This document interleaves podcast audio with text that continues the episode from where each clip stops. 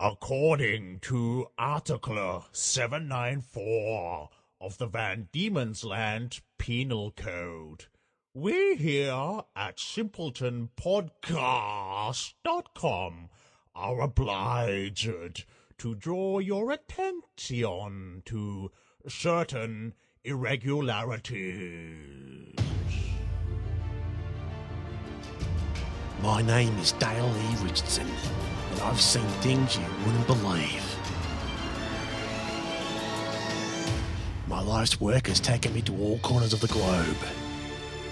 I've had face to face experience with UFOs, aliens, creatures of legend, and have performed countless exorcisms, both with and without Vatican approval.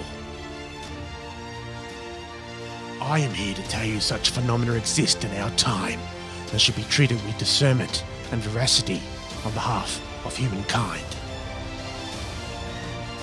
There is one man whose sole purpose is to investigate the vortex between the natural and supernatural. There is one. It's me, Dale E. Richardson.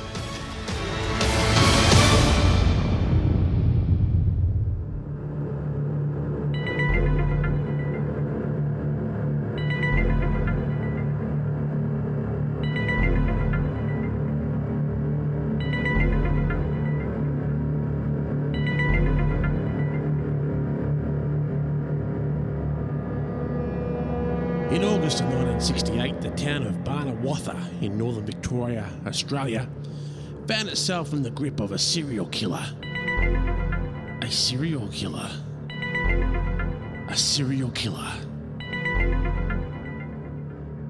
Between the 7th and 18th of that month, four local residents were brutally murdered by a killer who would be dubbed by media as the Butcher of Barnawartha. Despite a massive police investigation, no chief suspect was ever identified, and the case eventually went as cold as a mother in law's kiss. To this day, it remains unsolved. The first victim was 85 year old Hans Barton. As was his Wednesday custom, the retired bodybuilder and ex male whore had played a full round of golf at the Barnawartha Golf Club with his posse. After having dinner with the group in the clubhouse at Havelock Street Recreation Reserve, he was dropped about 100 metres from his home on Indigo Creek Road. His body, if you could still call it that, was found early the next morning near his bag and clubs in long grass on the side of the road. Barton had been attacked before he'd made it 5 metres from the curb. He had suffered a staggering 462 stab wounds, earning him the dubious title of the world's most stabbed man a title he would not hold for long. He'd also been completely dismembered, while a sizable part of his blood soaked bright yellow cardigan had been torn off and was nowhere to be seen. What remained of his rectum was stuffed with a roll up copy of Raconteur Today magazine.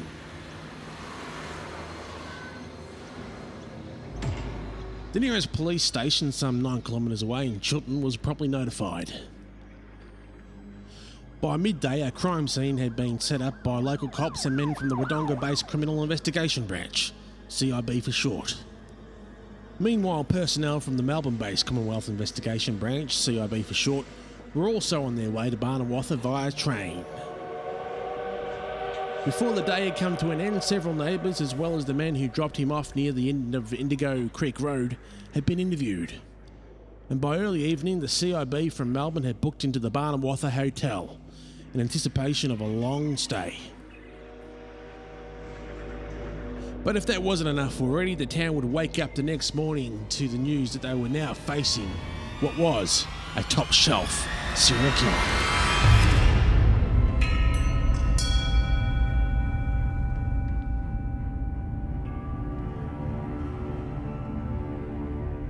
According to the official summary of what unfolded in Barnawartha on the morning of 9th August, the body of 67 year old Bernie McIntyre, a retired lighthouse keeper, was discovered under a tree beside Canning Street by a passing raconteur by the name of Ray Hollywood Hill.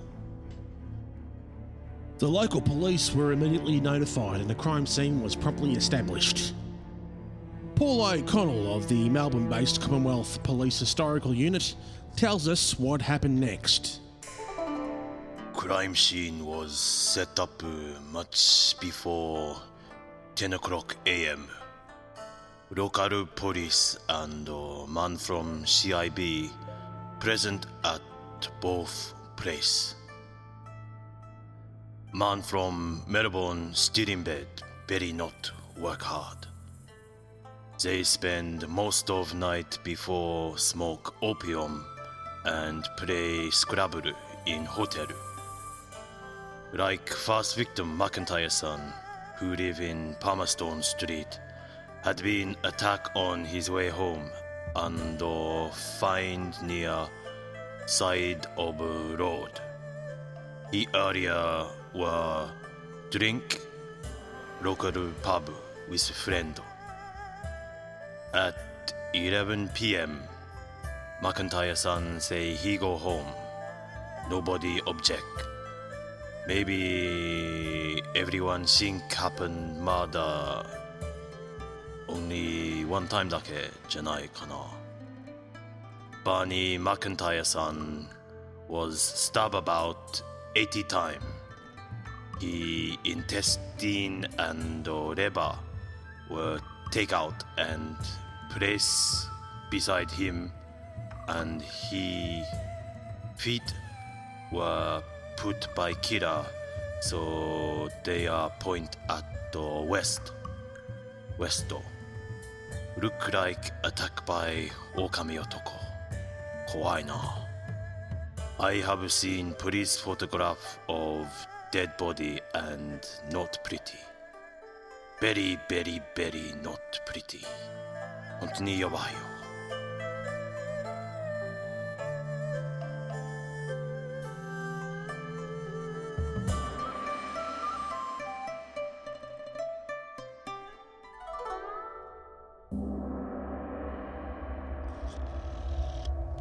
If those present at the newest crime scene thought they now had a double murder on their hands, they were sadly wrong. The Rutherglen police station fielded a call at 11.15am from a father in Barnawartha who claimed that his twin teenage daughters had stumbled upon a possible crime in progress during the previous evening. According to the official transcript of the call, the man told the officer that his daughters were on their way home from the annual turnip carnival. At about 9.30pm, as they were crossing the poorly to Indigo Creek Park toward High Street, they noticed a shadowy figure near some shrubbery 20 metres ahead of them. Assuming it was some pissed fuckstick, they made a slight arc around to the left of the figure as they continued on their way. But as they got closer, they heard a guttural gurgle and realised that a second person was on the ground. To their horror, the hunched over figure then stood up and faced them.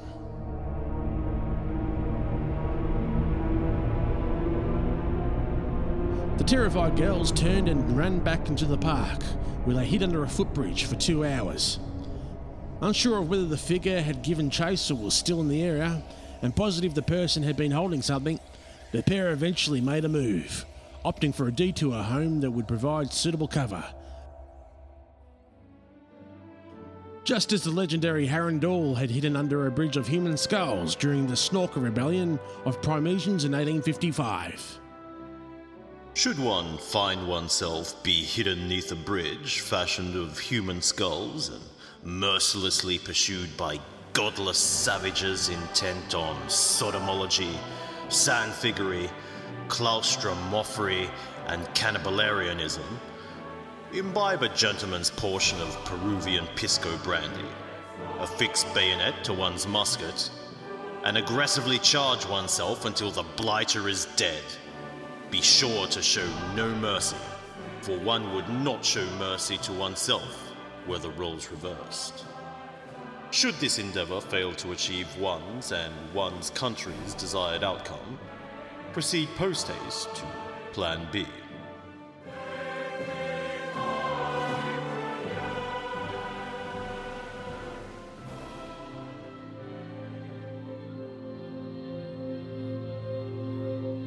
The twins, however, made it back without incident and locked all the doors but opted not to wake their father.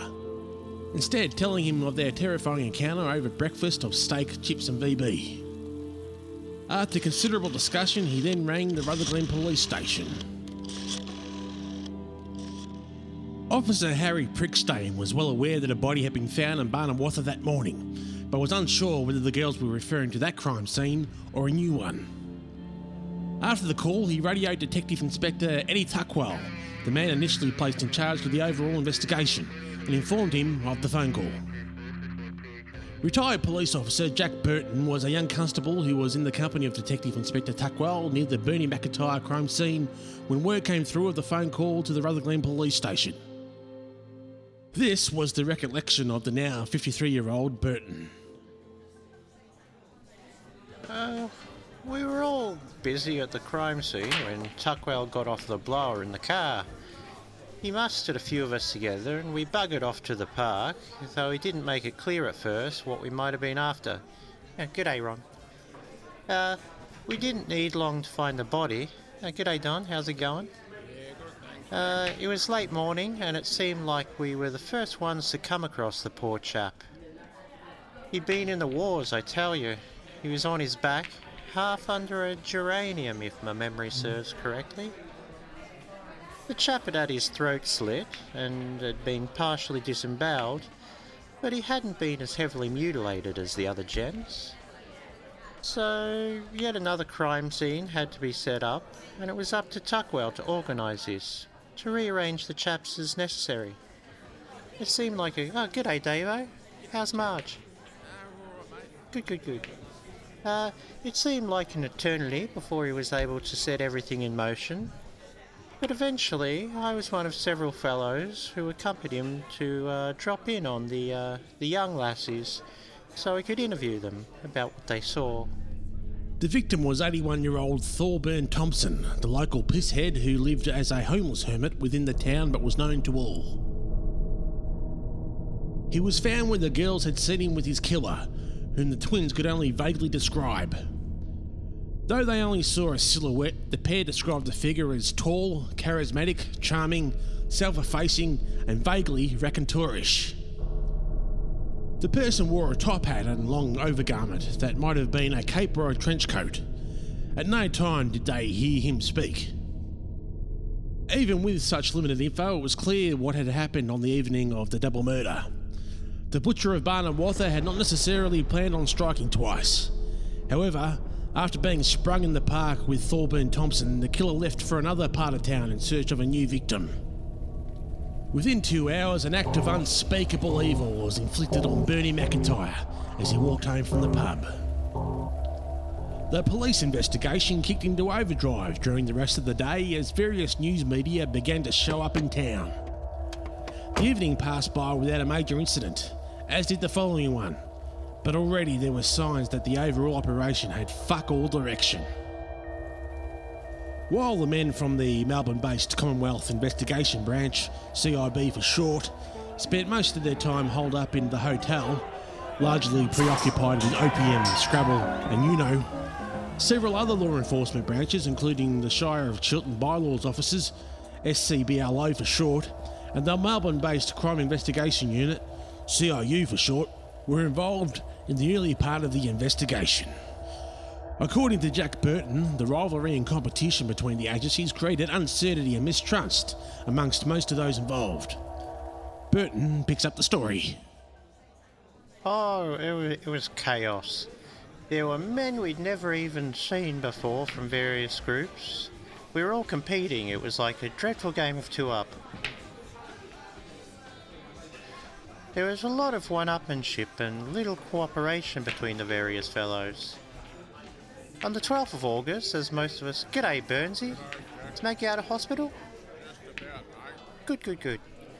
Uh, as most of us from across the agencies were having lunch near the park, some big shot city chap with one of those uh, newfangled suits and uh, tinted spectacles showed up out of the blue and announced he was taking charge of the whole uh, kit, kit and caboodle. He told us to tell him who was in charge, at which point Tuckwell identified himself. All I could think was, Go on, you beggar. The chap then told us his name, which I can't recall, and his agency. Something like the Elite Investigation Homicide Unit, or EIHE for short, I think it was. None of us had ever heard of it. So anyway, he told Tuckwell he'd been demoted, just like that. He then told all of us to stop having our lunch forthwith, and even though I'd barely even touched my meat pie, to, uh, G'day Daisy, how's the back? Feeling better? Okay, take it easy. Uh, and to, uh, to get back to the crime scenes and on the beat. This was odd because our crime scenes had already been reopened to the uh, public. For the rest of the day, he was ordering everyone around willy nilly. The men just blindly obeyed and did whatever he said, even though they had no idea who he was, and even though his directives were generally senseless, barely, if at all, relevant. Hit the road, Jack. Whenever someone said something he didn't like or questioned an order, he'd say, Hit the road, Jack. At one point, he had men doing star jumps in the main street like it was army training. Even before the evening, the entire investigation was in total disarray. No one knew what was going on. It was a bloody fiasco, if you don't mind my language. Anyway, late in the day, Tuckwell contacted some colleagues in the city who did a background check on this shady character. His agency didn't exist. It turned out he was an escaped psychiatric patient from Melbourne who'd read about the case in a city newspaper. We put the blighter under arrest and uh, held him until personnel from his institution came to pick him up. In the uh, in the meantime, Tuckwell resumed overall control. I know it's odd, but it highlighted how the involvement of the various agencies created a certain decentralized jurisdictional confusion, and it remained a problem throughout most of the investigation. In the week after the double murder, the rumour mill kicked into overdrive. Barnawartha, with only a few hundred people, was a town in which everyone was known. Was the neighbour someone from down the pub, or even a family member a serial killer? Or was it, as many surely hoped, a black man? The town itself was near other small communities, but was also close to the large regional metropolis of Albury Wodonga. Clark Baxter, a farmman who had recently moved from Western Australia to Barnawartha, took his fair share of initial suspicion from local townsfolk eager to pin the blame on an outsider. But not all conjecture was directed externally. Dr. Proctor Mocklesby, Barnawartha's GP, was also the subject of speculation, as were Bernard Aisnium, the town's butcher, and Ray Hollywood Hill, the town's raconteur. Like numerous people across the community, all four were interviewed by police in the aftermath of the double murder. However, none was seriously considered as a suspect. Saturation coverage and local media reports did not help the situation.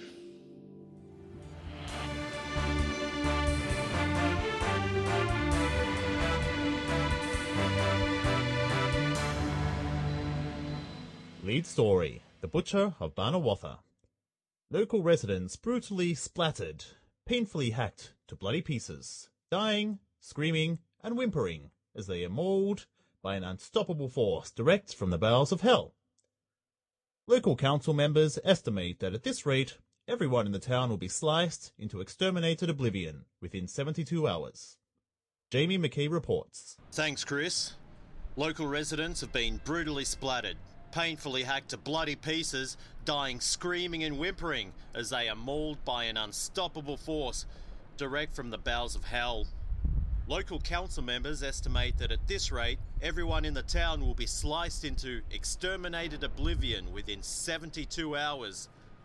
Back to you, Chris. Thank you, Jamie.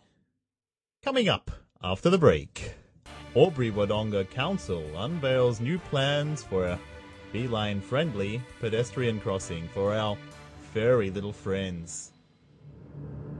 Within a week of the initial murder, the now defunct Metropolitan Express presented a long since discredited conspiracy theory that implicated Wayne Watson, Deputy Mayor of the Shire of Chiltern, as the ringleader of a sinister secret society with its roots in the area's Masonic lodges. While the article fell short of directly accusing him of involvement in the Barnawartha murders, it added further fuel to the flames of speculation and resulted in a torrent of ill directed criticism towards the Shire of Chiltern and Deputy Mayor Watson himself, as well as local Freemasonry. As the initial shock began to wear off, it became clear that the killer was either lying low or had disappeared. Then, on August 16th, with each of the three victims now interred, came what could only be described as a bombshell. Three virtually identical handwritten letters from the killer were received by the Yarrawonga Times, Chiltern Chronicle, and Rutherglen Express. Inside of each envelope was also a torn strip of what would later be confirmed as Hans Barton's literally bloody cardigan. This is the B.O.B. speaking. Began the author of the letter, referring to himself in the acronym of the title given him by the media. And I have something to tell you. I am the killer of the old copper on Indigo Creek Road. To prove it, I have enclosed a piece of his blood-stained top. I am also the one who did in the old street bum in the park.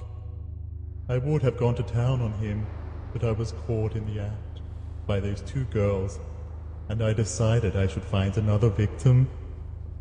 If I really wanted, I could have paid the two sweeties a little visit, as they hid under the footbridge near Stanley Street. But I chose to look further afield.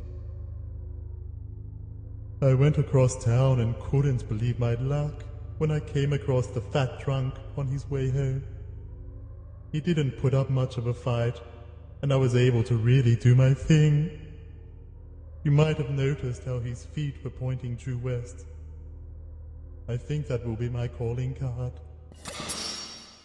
For the remainder of his composition, the killer provided more specific details on each of the murders that hadn't been made public to that point. He also taunted police that he would never be caught and insinuated that he was indeed a resident of Barnawartha. Whether this was accurate or a red herring remains a mystery. The killer signed off as the Dark Patron of the Great Lodge, another reference to Freemasonry. The police were quickly notified about the three letters and informed each of the newspapers that they would require them for forensic analysis. However, they allowed each of the Yarrawonga Times, Chiltern Chronicle, and Rutherglen Express to report and reproduce them in their next editions. Keen to pounce on their major scoop, the three arch rivals agreed in a one off collaborative effort to release a quickly assembled BOB special edition of their publications the following day. It would feature the letters and a chance for one lucky reader to win a limited edition snippet of the actual bloodied cardigan. The investigation was stepped up as the weekend began. The police, aware of the effect the publication of the letters may have, made a visible show of force, enjoying such standard procedures as shooting stray cats and beating anyone looking somewhat charismatic, including Debbie, the popular barmaid at the Barnawartha Royal Mail Hotel.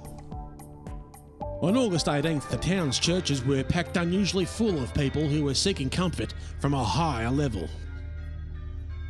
On Monday morning, 94 year old Brendan Thompson failed to show up for work at the Barnawartha Gymnasium.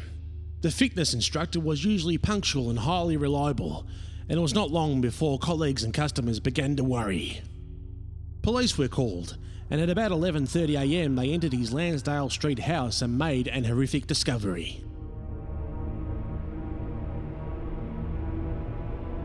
The bachelor was found dead on his living room floor, he had been stabbed over 2,840 times. His head and arms were severed while his legs had been placed facing due west.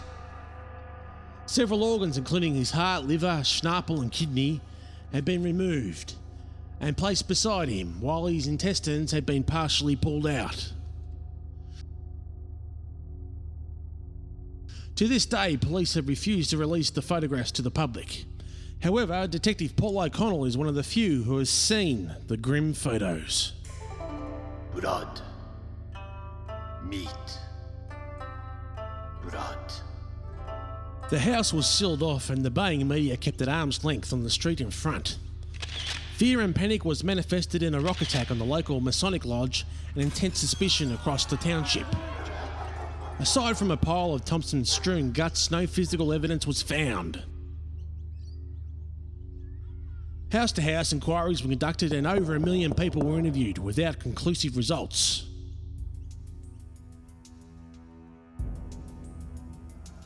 On August 20th, a group calling themselves the Barnawartha Revolutionary Guard began to patrol the streets by night in search of suspicious people. On the night of August 21st, they made a citizen's arrest and severely beat a barmaid from the Royal Mail Hotel. Despite a huge influx to the media of letters purporting to be from the killer, even to the untrained eye, not a single one of them bore any similarity to the original letters. As September grew old, a grudging realisation that the killer may never be caught began to creep over the town and beyond. The Barnawartha Revolutionary Guard disbanded as the fever subsided. The man in charge of the investigation, Detective Inspector Tuckwell, was replaced in his role by Chief Inspector Swanston Porker, who himself would be replaced by the end of the year. The killer had seemingly vanished, the positive to this was the possibility that the killing spree was over. The flip side being the police had no leads. This meant that whoever was responsible for the monstrous spree had either relocated or was still living among the community as a raconteur in regular citizens' clothing. In mid November, the results from the official forensic handwriting analysis were released by the police. The findings confirmed that only the three initial letters were genuine. On the subject of the original letters, a profile was presented of a narcissistic psychopath with a penchant for netball, stamp collecting, stagecraft, and Hungarian pornography, narrowing the suspects down to 90% of the local community. The year 1968 faded into 1969, which then faded into 1970, which then faded into. you get the picture. By 1980, the case had gone completely cold, and although it was briefly opened shortly afterward, it had been marked inactive ever since.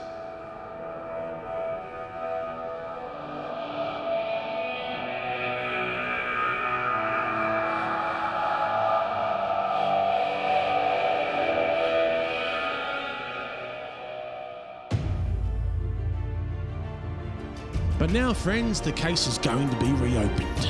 That's right. Daley Richardson, along with psychic investigator Kenny Fantasia and soundman Ray Thomas, has decided to reopen the case and conduct a special psychic investigation of the entire series of murders in episode 6 and final instalment of this series. Will the lead suspect be finally identified? Is the killer still alive? Does he still live in Barnawartha?